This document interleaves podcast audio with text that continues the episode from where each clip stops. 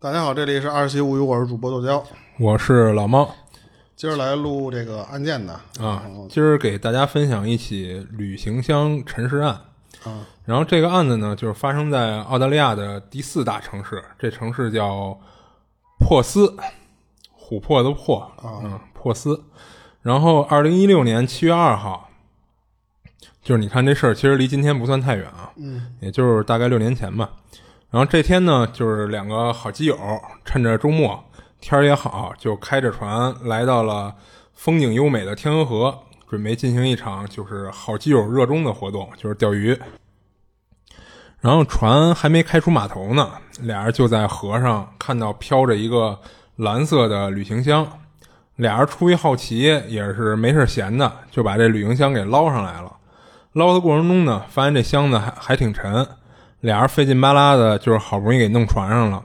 这会儿，这旅行箱的这个拉锁就崩开了，就从箱子里掉出了两块瓷砖，然后还等会儿，它这这么沉，那它居然还在河上飘着呢，是吗？啊，对，我天！然后还耷拉出来一只脚，然后就伴随着一股恶臭就往鼻子里钻。那看到这场景，就没什么可废话的了，就是赶紧报警吧。俩人就开着船找到了附近的水井。然后这个旅行箱发现的地点呢，是在这个镇子的东镇和北镇之间有一座交通大桥，就是等于跨河的那么一大桥。三不管。然后桥下呢就是这天鹅河，然后顺着桥下往上游大概三公里处，就是这俩人发现旅行箱的地方。然后旅行箱中呢，就是有一个完整的女性尸体，这个女性身上穿着一件印有。东京迪士尼乐园图案的黑色 T 恤，然后外面穿了一个蓝色的马甲。该名女子身高一米五六，体重六十二公斤。小日子呗？啊，不是，并不是啊，她只是穿了一个，就这人可能是刚去那边玩完什么的，嗯。然后这体型看样子平时吃喝不怎么节制。你想一米五六，六十二公斤，对吧？是啊，然后经过法医鉴定呢，他是头部遭到重创致死的。然后警方判断啊，就是该女子是亚裔，年龄在三十五到四十五岁之间。然后当天警方就派水警在天鹅河发现旅行箱的附近就开始打捞证物，然后另一方面调查刚才说的就是掉出来的瓷砖的来源。再调取发现地点附近的监控录像，看看能不能找到抛尸的一些嗯那个画面啊、记录什么的。然后，并且加紧提取受害者的 DNA 信息。当天晚上，警方就前往当地华人聚居区的威灵顿街，询问临街的商铺居民，看看最近有没有报失踪的。结果并没有。然后这会儿呢，他们不会想到，他们其实离旅行箱里同款的花瓷砖。仅仅只有一步之遥，然后这块卖个关子啊，然后接着往下说。两天之后，警方就发布了这女子的模拟画像。通过法医的鉴定，该女子纹过眉毛，然后有一颗上牙做过根管治疗。然后又过了两天呢，就是警方在河底找到了更多的花瓷砖，一个老花镜和一辆滑板车。那个老花镜呢，目前还不知道跟这个案子有没有关系。那辆滑板车是十几年前的老款式，在滑板车上还奇怪的绑了一个菜板儿，然后警方觉得这可能是搬运旅行箱的工具。哦，对，你可以看一下，对对对，就当一拖车嘛，相当于是。然后这案子这么一查呢，一晃就是五十天过去了，结果警方依然是不知道受害者的身份。于是，警方就把受害者的年龄范围从三十五到四十五岁之间扩展到了三十到五十岁之间，等于是前后各增大了五岁的范围嘛。嗯，而且还根据法医的进一步鉴定，给出了一份新的模拟画像。这次的画像里，嗯，一个呢是改变了受害者头发的颜色，就改成了一嗯黄色，然后另一个是说受害者可能长发及肩，梳着一个马尾辫儿。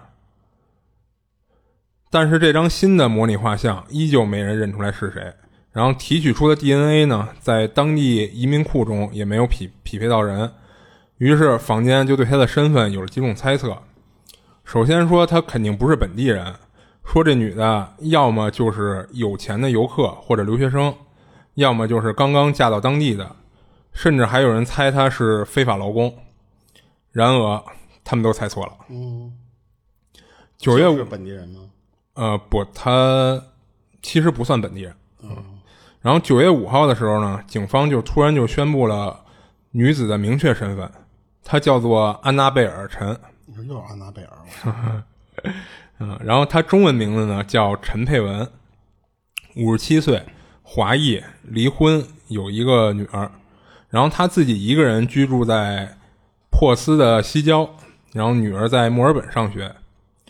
然后从这个真实照片，就是后来警方也公布了他真实照片嘛。嗯，从这个真实照片来来看啊，就之前那些模拟画像能找到人就有鬼了。不过这个因为大家看不到啊，就是我我能看到他这个，嗯，就好诡异啊！这张照片啊，那可能挑的这照片不太好。确实就是这个两个描述的都是很很亚裔的那种长相。呃，对，就是他他模拟画像里就是。嗯，就是一个亚裔的画像对，但是这个两个是亚裔的两个极端，是是是，一个是很很传统的那种亚洲女性的样还一个是现在普通女性的那个长相的那种感觉。对对对，就反正通过他最后公布的这个真实照片来看，就是之跟之前那两次模拟画像偏差还是挺大的。嗯，所以就是所以一直没人能认出来嘛。这个 画画师。呃，技技术不太行，因为我记得当时我插个嘴，就是当时我看过一个就纪录片，就是说他们真实干这个，嗯，就是做做做画像的这些人，嗯，就是他他不是好像不是每一个每一个所或者什么都有这种哦，对，都有这么一个，对，他可能就比方说有的甚至这一个区共用一个那，对对对，然后就是那种人，他们的那个技术是特别高超的，对对对。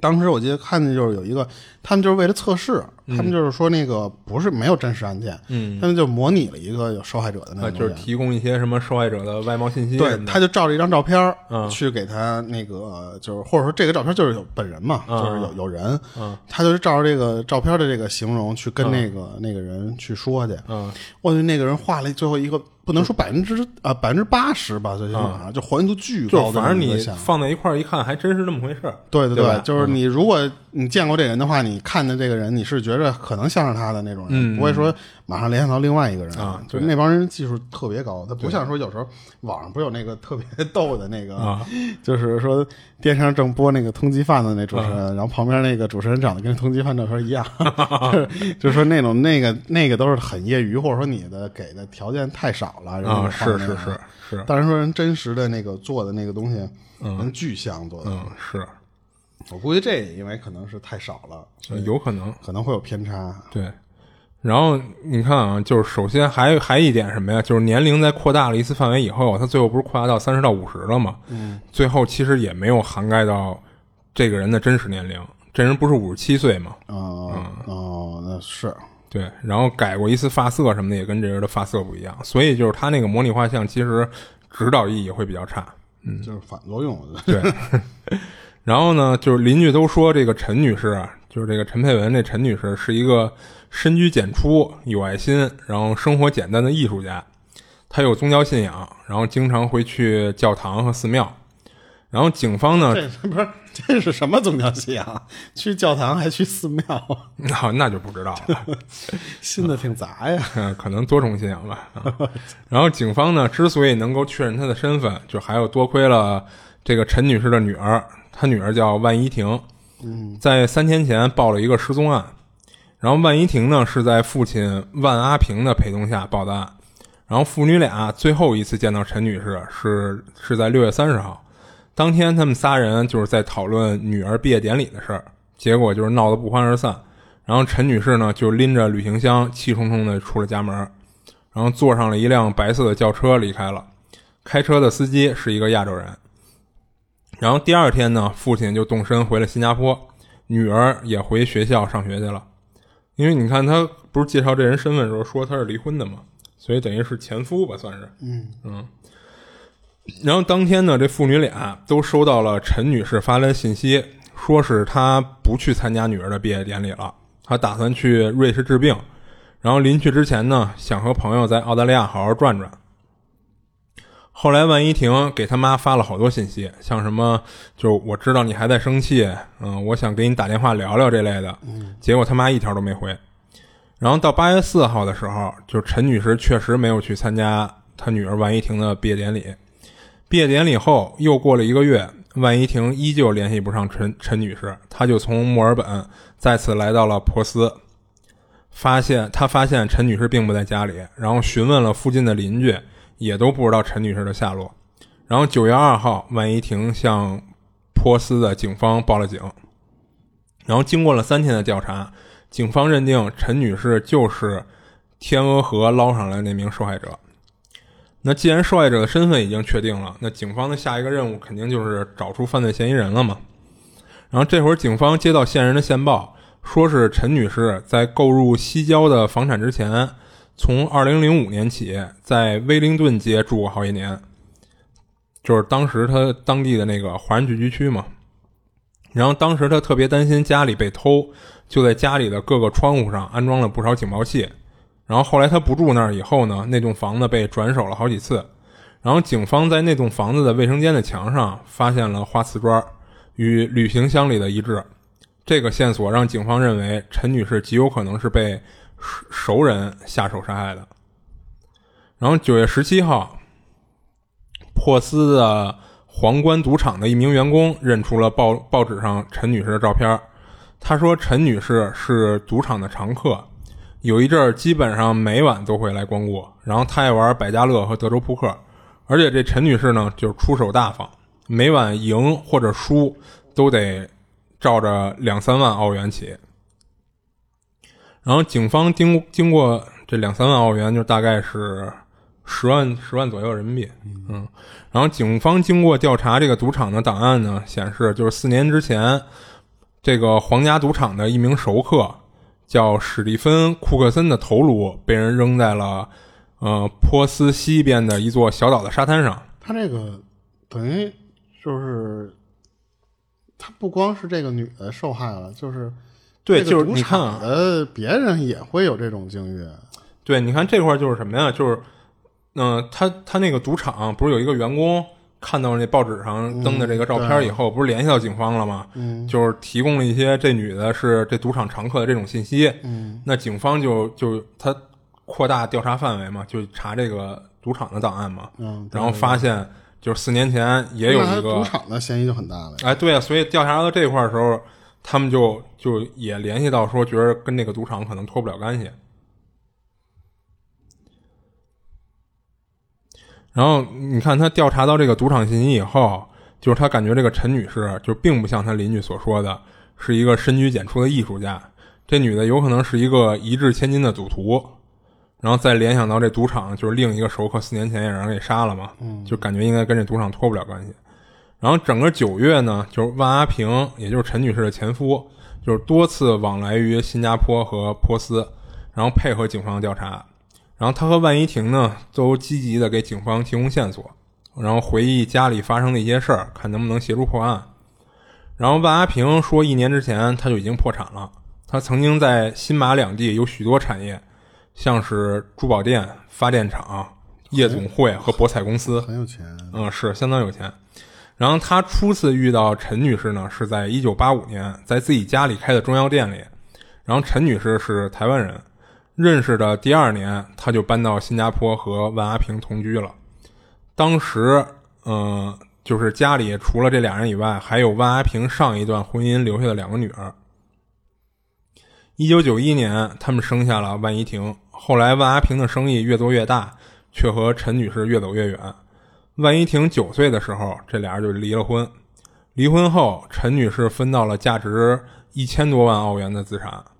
她带着万一婷从新加坡移民到了澳大利亚，一直住在珀斯，并且置办了多处房产。然后案发的五年前呢，就陈女士搬到了珀斯西郊的富人区居住。万一婷念的是当地有名的教会学校，然后高中毕业后在珀斯读了两年大学，就跑到墨尔本继续深造了。然后陈女士和万阿平离婚之后，偶尔还有联系，结果在二零一零年的时候，他们因为某一件事儿突然就闹掰了。闹掰之后，陈女士就开始严令禁止万一婷再与万家人有任何的联系，而随着毕业典礼日渐临近，万一婷却越来越不开心，因为她最大的心愿就是让父母和两个同父异母的姐姐能一起来参加自己的硕士毕业典礼。万一婷本来打算和陈女士好好谈谈的，但是她又担心让陈女士知道她私下一直和万家人有联系，就而被臭骂一顿嘛。结果果不其然，六月三十号在西郊，他们仨人就谈崩了，然后陈女士甩门而去。当晚，为了安慰女儿，万阿平开车带着万一婷去出去兜风去了，还吃大餐什么的，然后还教她开车。第二天，陈女士没回家，然后七月二号，她被发现被沉尸在天鹅河。然后万一婷的回忆说呢，就是她一直以为她妈是因为赌气才不回她消息的。从七月二号到七月二十五号，万一婷一直在给陈女士发信息，然后但都没有收到一条回复。在九月二十八号，警方宣布重案组已经掌握了足够的证据，当天就逮捕了一名六十八岁的男子和一名二十五岁的女子，俩人被控在陈女士的家中共同谋害了她，而这两个嫌疑人的名字呢，就是万阿平和万一婷。哦，啊，就等于这会儿警方的判定是，他这前夫和女儿一块杀了他。嗯，那他女儿还报警，就是装装啊，就假装呗。就如果是真是他女儿杀的话，就假装呗。然后案件初审时呢，这父女俩对这项指控肯定是拒不认罪。二零一八年八月十三号，就是本案正式开审。然后澳大利亚民间选出的陪审团，然后听取控辩双方的证词，做出裁决，再由法官量刑。然后接下来呢，就是我尽量按照庭审的顺时间顺序来展开案情。然后听众朋友可以把自己当做陪审团代入，来看看你认为。被告的父女俩是否有罪？嗯，然后检察官奥斯汀·威利首先告诉陪审团，控方不能证明两位被告行凶的动机，也没有确定两个人的哪一个造成了致命的伤害。但是根据充足的证据，控方得出唯一且合理的推断，就是两名被告一同行动，主动参与了这起凶杀案，否则他们不会绞尽脑汁的去掩盖真相。这是。法院那边的判断，嗯，然后接到陈女士失踪报案以后，警方对西郊住宅进行了两天的密集调查。他们发现二楼的床垫刚刚更换过，然后一面墙呢也有新粉刷的痕迹。然后警方通过技术手段，在卧室的床头、墙壁和电视机上发现了血液的阳性反应。然后屋内还摆放着一张万一婷小时候的照片。照片上是万一婷骑着一辆滑板车，而这个滑板车就是在天鹅河河底捞上来那辆。他也不会换一个，他拿自己家的这个就直接当成证据了。是，这就有点是类似于什么冲动犯罪嘛，然后就是手边的一些工具呗。你说这俩人一块谋杀就不不能是冲动了？嗯，那接着往后听。然后，手机网络基站记录和街道的监控录像都证明，万阿平在六月三十号的夜里，就是案发的夜里，曾开车去过天鹅河边然后河中打捞出的老花镜和万阿平佩戴过的极为相似。他这会儿还不能判断这就是万阿平的老花镜呢。然后增加旅行箱重量那个花瓷砖，就是也和威灵顿旧旧宅卫生间墙上的花瓷砖一模一模一样。然后检察官还引用了法医的报告，说陈女士体内。检测出了酒精残留，她的手部和肋骨多处骨折，然后头部和脸上呢，更是有多达二十五处的钝钝器伤，造成颅骨骨折和脑部严重受损。然后一位神经科专家作证说，在头部遭受重击之后，陈女士至少还坚持了两到五个小时才离世的。然后威利检察官说，就是父女俩人早期的口供中充斥着谎言。万阿平当初宣布破产，但他私下里利用了四个假身份，偷偷转移了高达数百万欧元的资产。早在1978年，万阿平就在新加坡以欺诈罪坐过牢。而万一婷一直都知道陈女士早已经不在人世了，他给陈女士发的那些信息不过是掩人耳目、装无辜而已。那这对父女和陈女士本来是一家人，那家人之间是什么仇什么怨？才会让他们下此狠手呢？开庭第四天，就是万一婷的大学好友斯蒂芬出庭作证。库里，他说万怡婷经常跟他吐槽陈女士的控制欲极强，对万怡婷的要求呢极为苛刻。在波斯念书的时候，就陈女士要求万一婷每晚六点都要报平安。有一次，万一婷忘了发信息，陈女士立马报了警。然后陈女士曾经一边开车一边和万一婷吵了起来，然后情绪失控到打算开车撞树。然后为了躲陈女士呢，就万一婷就经常把自己锁在房间里。但有一次，陈女士从门缝塞进来一把刀，吓得万一婷三天都没敢出房门。史蒂芬说：“就上面这块都是他那个好友说的啊。”然后史蒂芬说：“万一婷去墨尔本念书，就是想离陈女士远一点。不过他虽然管他女儿管得特别严，但是却非常舍得给女儿花钱。所以万一婷虽然害怕他妈，但但也还是尽一切努力不让陈女士生气。陈女士曾经对万一婷有过承诺。”说是万一婷硕士毕业那天，他会奖励给她一大笔钱。这笔钱对万一婷来说非常重要，因为他打算拿出一部分来帮刚破产的父亲周转一下。万一婷同父异母的姐姐小丽通过视频连线出庭作证。小丽说，她在很小的时候，万阿平就和陈女士结了婚，但是她和这个后妈呢，就是关系处得很糟糕。万阿平只能把小丽给送到国外去念书。然后，陈女士与万阿平离婚之后，两人关系并没有闹僵。二零一零年的时候，万阿平收养了一个儿子，这个收养行为也导致陈女士从此和万家正式决裂。二零一六年六月，万阿平和小丽说，他要去波斯找陈女士聊聊。万一婷的毕业典礼，他的所有孩子都必须参加，那这里肯定就包括了他收养的儿子，所以他得跟陈女士聊聊这事儿。那八月初毕业典礼当天，小丽肯定也飞去了墨尔本参加典礼。小丽就是她那个姐姐。嗯嗯，她感觉万一婷举止并没有什么反常的地方，只是显得特别的兴奋。小丽当时还以为陈女士真的是像他们说的，先打算环游澳大利亚，再去瑞士治疗。小丽在被问到万阿平的财产情况时，她说，在二零一四年，就是小丽自己结婚的时候，父亲给的嫁妆里有。价值四万欧元的手表和一套价值七十万澳元的海外房产，真有钱呀！啊，而到了二零一六年，父亲突然破产，每月七百五十澳元的房贷都要靠三个女儿帮他一起还。你你看他这每月七百五十澳元，那相当于就是每月三千块钱的房贷，嗯，却要靠三个女儿帮他一块儿还，嗯，这块就有点有有点说不通。然后说到钱的事儿呢，就这里必须提到一个关键的线索。就是陈女士被发现后的三天，就是被发现后的三天后，然后万一婷呢给她父亲转账了十三万五千澳元，然后八月九号呢，他又转了一笔两万五千澳元，汇款的复言是：“爸，我就是希望你好，其他什么我也不在乎。”然后庭审到了第十天，万阿平出庭描述案发经过，以下是万阿平的证词啊，他说应女儿的要求。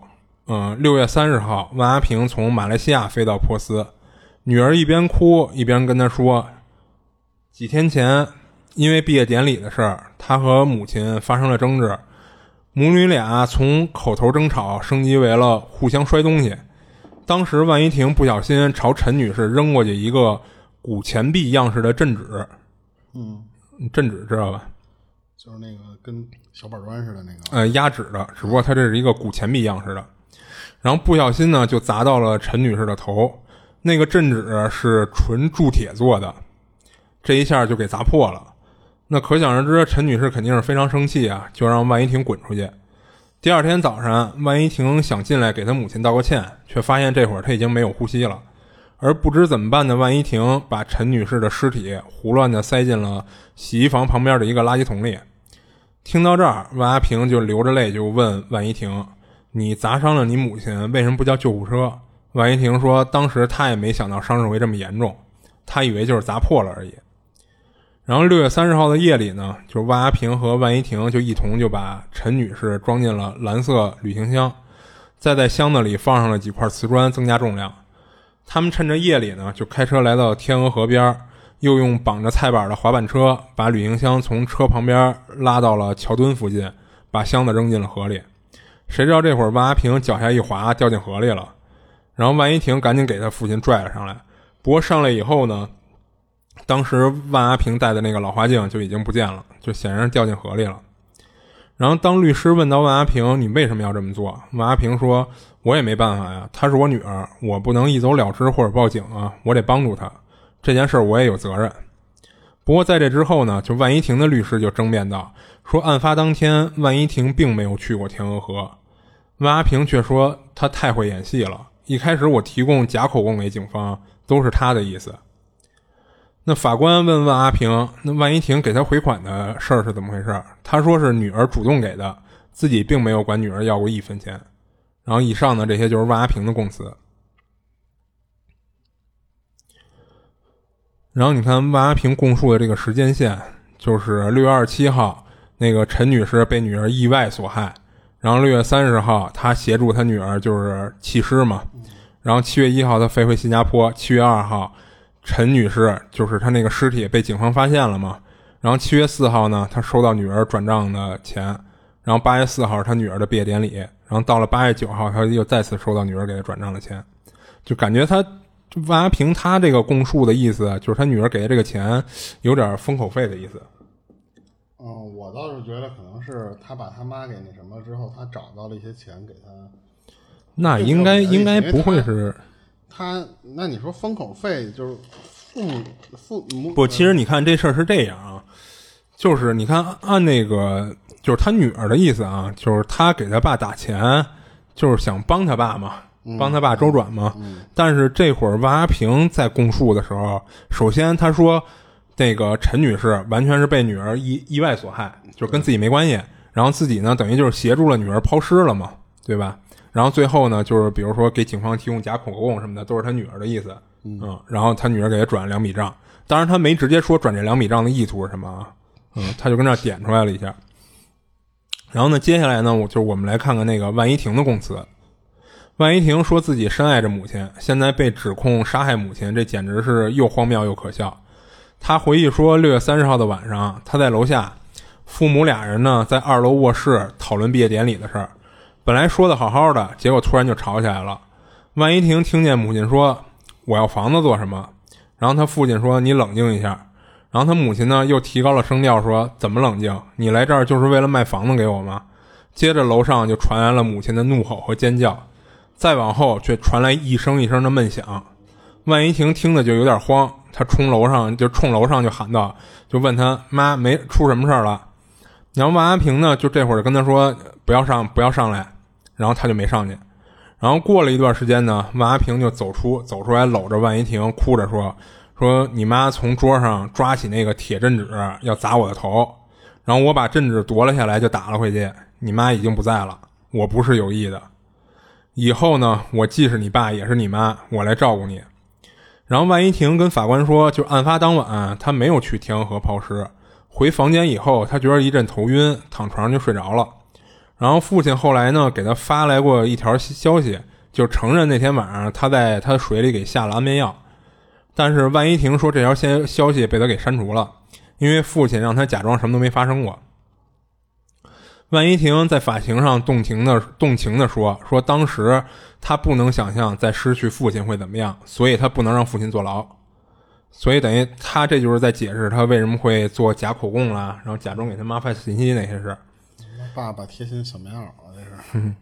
然后你看，按万一婷供述的这这供词，他时间线是这样：就是六月三十号，父亲用镇纸谋害了母亲，然后六月三十号呢，自己昏沉睡去了，父亲单独处理的尸体。然后七月一号呢，他回到墨尔本学校。七月二号，母亲被警方发现，然后七月二号他就开始假装给母亲发信息，然后到了七月四号，他给父亲汇款。然后八月四号是他的毕业典礼，然后九月二号呢，就是他去警方那儿报案说母亲失踪了。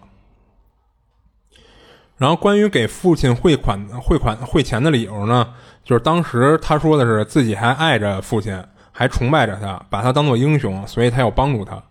然后至于那些给母亲发的假信息呢，万一婷说的是，因为当时他非常想念母亲，而且有点不能接受母亲已经离世的现实。然后陈女士在过世两个月之后，接受了现实的万怡婷和她的父亲在毕业典礼上喜笑颜开，好像什么也没有发生过。后来他们口口声声地说，在被捕之前的所作所为，处处都是为了对方着想。然而在法庭上，陪审团面前，父女俩都指认对方才是真凶，把自己的责任撇得一干二净，再也没有什么血浓于水的亲情可言。然后万一婷的律师说呢，就是案发时身材瘦小的万一婷才二十五岁，不可能做得到举起铸铁的镇纸，对着陈女士的头部狂砸二十五下这种事情。而他的父亲呢，是个有欺诈前科的破产商人，为了还债才谋财害命的。万一婷把父亲当作英雄，而父亲却对自己的女儿反咬一口，想要把责任都推卸到万一婷身上。这些是他的律师说的辩词。嗯。而父亲的律师则反驳道：“说万一婷是一个被宠坏的、傲慢无礼、咄咄逼人的女孩，她满嘴谎言，为了脱罪不惜出卖自己的父亲。”他的律师继续说：“就算万阿平作为一个商人，看起来再怎么狡猾，也不代表他就能做出杀人的这种举动。要说他有错，也只是过度溺爱万一婷，太想保护她了。”陈女士离世的时候，万阿平甚至都不在澳大利亚，这是一个很关键的证据啊。而整个九月，他明知警方在怀疑他，他仍多次来到了澳大利亚配合警方的调查。如果他真的有罪，为什么还要主动配合警方呢？这是他那个万阿平律师说的。然后在陪审团的审判之前呢，就是首先你觉得真凶是谁啊？我觉得更像他闺女，更像他闺女是吧？嗯。那我们接着往下说。然后经过了几天的讨论，二零一八年八月三十一号，陪审团对法庭宣读了他们的裁决。被告席上的万阿平就是情绪平静，万一婷呢却是在那儿小声的抽泣。陪审团最终更相信万一婷的描述，他们判决万阿平谋杀罪名成立，而万一婷谋杀罪名虽不成立，但他是万阿平处理处理尸体行为的从犯。然后法官的量刑结果是判处万阿平终身监禁，最低刑期二十年。最早呢，二零三六年可以假释，然后万一婷呢入狱四年零十个月，预计在二零二一年七月获释。然后这块呢，其实就是咱可以讨论一下他这个判决结果。就是那最后有没有认罪啊？嗯，就比方说像万阿平有上诉，或者说是就是别的反转，就已经结束吗？啊，没没结束，后边还有呢。就是其实你看啊。就是最后法官还是认定，就是他女儿说的是真话，然后他父亲说的是假话，对吧？嗯，行，那我们先接着往后讲吧，一会儿再讨论。然后，二零一九年呢，陈女士生前把数百万澳元的遗产放入了一个信托基金，她指定的唯一受益人就是她的女儿万一婷。按照澳大利亚的法规，谋害父母的人是不能继承遗产的，但万一婷呢，只被判决为非法处理遗体，所以不出意外的话。这笔巨额的遗产会在万一婷刑满释放之后顺利的由他继承。然后，二零一九年十一月服刑三年多以后，万一婷提前八个月获得假释。法院的假释令禁止他与万阿平或者陈女士的其他直系亲属联系，也不许离开西澳大利亚州。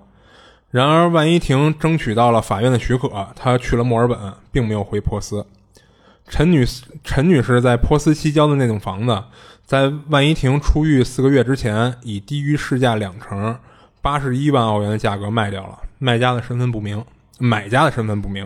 啊，然后二零一九年呢，狱中的万阿平就提出上诉，他认为初审的时候有两个问题并没有弄清楚，第一个是并没有证据表明陈女士被害是在他六月二十三十号六六月三十号到达波斯之后。也就是说，他的意思就是说，这陈女士被害应该是在她去之前。嗯嗯，现在没有证据能直接证明是她到到了珀斯以后才才被害的。然后第二个呢，是说陈女士的那笔遗产初审时就没有人完全没有人提起过。然后二零二零年六月十五号，就是上诉法院三名法官以二比一的结果驳回了万亚平的上诉。然后他这件案子到这儿就盖棺定论了，就最后等于他也上诉失败了。嗯，我我倒是觉得，你要刚才没提遗产那个事儿的时候，嗯，我倒开始我觉得是什么呀？就是以正常咱们人类逻辑来说啊，就是 人类逻辑，对，除了这个父亲是那种禽兽的那种啊啊级别变态了一类的那种，对，除了那种极端情况下之外，嗯。父亲很难会把这种没有没有没有没有缘由的这种罪往自己孩子身上加，尤其他毕竟也是亚裔嘛，就是中国的这个就是这种文化洗礼，不管是你去没去到外国啊，嗯。就是他对子女的那种无条件的爱和国外的人的不太一样，啊，对是，所以就是有什么事儿，他宁愿自己扛着，他不会往自己孩子身上去去泼脏水。对，然后我觉得可能像是这个女儿她自己那个，而且我有一点我不知道是是咱们这边的文化和人家那头的文化不太一样就是这种毕业典礼，那不就是你想去就去，不想去就算了，就是那种，但是他居然想要全家人都去参加他的毕业典礼，我感觉就是。就这一点来说，这个女孩儿，我就觉得她是有一点儿不能说，有可能也是溺爱，或者说是她有点儿就是有点娇生惯养那种感觉吧。对对对，就是你像我毕业时候，说实话，我都不让我妈 去，就是不是说丢人啊，就是说我觉得没必要，就是拍个照就怎么怎么着，不是但人国也可能是因为咱就是普通的学历，人家可能是个硕士人家家里又有钱，人家互相就就哎互相那什么一下呗，也有可能，反正这个我是没理解到的地方。然后还一个就是说，你如果要是这个女孩儿，嗯，就是往她爸身上泼脏水，那我觉得就很好理解了，因为，但是我一直想不通的动机是什么。但是你要说后边有这个遗产的事儿的话，那有可能。但是我听到遗产的时候，我第一次想法是什么？就是。这女儿知道有遗产这事儿，有可能，比方他妈之前说过，说你这这好好活着，以后我死了钱都给你，就是那种，他无意中透露过这种东西。然后呢，所以他女儿就有这种私心，想弄这个他妈。嗯，然后那个他，但是他又知道这个有法律说你谋杀了就不能继承了，所以他要把这个脏水往他爸身上泼。对，我觉得是这种动机，但是啊我我不知道还有没有另外一种动机是什么呢？就是。人确实是他妈杀的，不是不是他他杀他妈，啊，但是呢，就因为有继承遗产的这个事儿，嗯如果你杀了，那你不就没法继承了吗？所以他爸就把这个事儿扛下来。哦，你觉得是他爸主动扛下来的？对，但是呢，后面他俩又互相咬，对，你看，然后在法庭上俩人的供词嘛，你万一你没咬好，你把这事儿给翻了案了，那你不就白演白白白互相演这一场戏了吗？所以，当然我觉得可能所以其实就是按我理解什么呀？就是其实我也认为是女儿可能是真凶。然后呢，就是一开始他是就是通过这些亲情什么给他爸哄过来，然后他不是说我是意外不小心杀的妈妈嘛，对吧？嗯，然后呢，他就是想就是卖惨，让他爸去帮他处理这些后续嘛。然后最后还是就是他跟他爸不是就是提供假证词什么的，而且还有刚才那那个说下药的这块儿，我觉得没有必要给他下药吧。对我也觉得就是这块儿他这块儿供词就有点有点奇怪。你为什么要说？就是你知道了你，你妈死了，我不让你说啊，那我不说，然后我就还得给你下个药。对呀、我觉得多此一举。那要你要是我的话，说实话啊，当然我不不能做这种比喻啊，就是说，比方说你要给我下药了，那你对我有还是有戒备之心啊？那你还是，那我担心你哪天再给我弄死啊。而且你想这块儿，其实这个陈女士已经死了，嗯，那你给她下药是什么目的呢？对吧？对，就是很莫名其妙的一个冲动，而且还一个是什么？就是你不管是国外还是国内啊，就是我觉得，嗯嗯，除了那种说电影里那种什么天才少年犯那种人啊，就是说你正常情况下，呃，你你不管是谁杀了人，你第一想法是尽量我摆脱能有我就是存在的证据的东西，啊，对，就是你想，如果一个成年人，正常成年人来说，我我如果干了这个事儿，那我不会用什么自己家瓷砖去去当、当个这个配重，你知道吧？所以我说这我宁愿跑到比方说楼底下哪个地方我捡块板砖，砖头什么的，是吧？对，然后我再那什么，而且我不会用我自己家里的滑板车，啊，就是等于说这些东西我是我我宁愿说实话，我再暴露点马脚，我去隔壁区，嗯，我再远点儿，我去买买一个一个小推车去，或者买一个滑板车都行，我都不能用自己家里的。关键是那个车你最后你还被人发现了呀。嗯，那说实话，那个上面如果要有指纹的话，不是一查就能查到是谁的吗？所以我觉得这种作案手法就是，首先你就不成熟。你要是一个成年人来说，你干这些事儿，你最你不能说是完美犯罪。其实啊，就是你像很多案子，你不能想成就是都是想完美犯罪什么的。呃，对我我说就是说你不不能光想完美犯罪，但是以一个正常理论来说，你干完这事儿了，我要逃避这个责任，你肯定要逃避嘛。因为一般现在就是说这个，据说就是因为我也没犯过事儿，我也不知道啊。就是但凡有这种事儿，就是比方说一个人死了，她先首要怀疑的就是她丈夫。就比方那个女的，对，首要就是怀疑她身边人。对，就然后然后就就然后就是她的这些嫡系，不是叫什么直系的这些亲属了什么的。他在排查什么这个你有没有什么债务关系啊，或者什么什么。她其实最先怀疑的就是这几个人。那你说实话，那你一个成年人来说，你你见的世面肯定比那个小女孩多。你不管你女孩你有多聪明多那什么，你要只要不是一个天然杀人犯，嗯，那你肯定想的东西就会比那个小女孩周全。那我就不可能拿这些东西。露我自己马脚，嗯嗯，当然也有一种可能就是他们没没想那么多嘛，就是你，而且他就是大晚上大夜里的，你可能也没地儿去什么搞小推车去什么的，他可能觉得就是扔河里就就就不会让人发现了什么的，可能想太简单了，就是。那那这只能说这男的，如果真是这男的的话，那这男的这干事儿。欠思考，嗯，那不是一个做生意的头脑，那就这个活该你破产。就是那如果要真是这个男的来那什么的话，那就这样。但是如果要是都是这个女孩来干的，那所有东西都能解释通了。就是一是你，你首先你说就是。你能，你有一个胆量能跟你爸站起来对着刚这个事儿的时候，就说明你的心机。首先，你肯定你首先你是被迫到被逼到这个地方，必须要跟你爸对峙了。嗯，还一个就是说明你这个城府挺深的，但是你这个作案手段太低级了。对，虽然最后判了一无罪，但是我觉得你没准说说白了，如果真是这女孩干的，那她成功了，她把这事成功的就嫁祸到她爸身上。对对对，那等于就关了三年呗。嗯。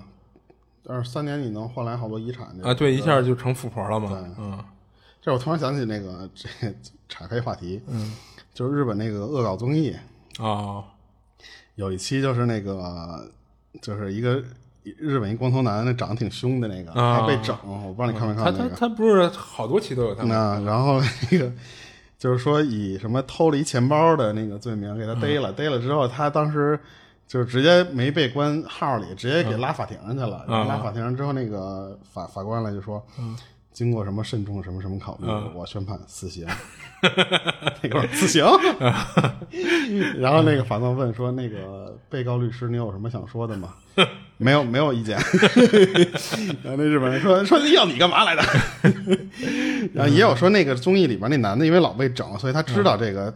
就是是目的就是说想看看这个人到底怎么配合，就是想看这个反差笑料嘛。嗯，我一想就是突然你刚才说这个时候，我想起那个来了，就那律师说没有意见，我觉得这也挺逗的。就是就有时候那个你看你看他这个案件啊，就是说，嗯，你如果不是说最后这个事儿真相曝光之前，你这两个就是悬着两头悬，你最后你虽然判你无罪，但是。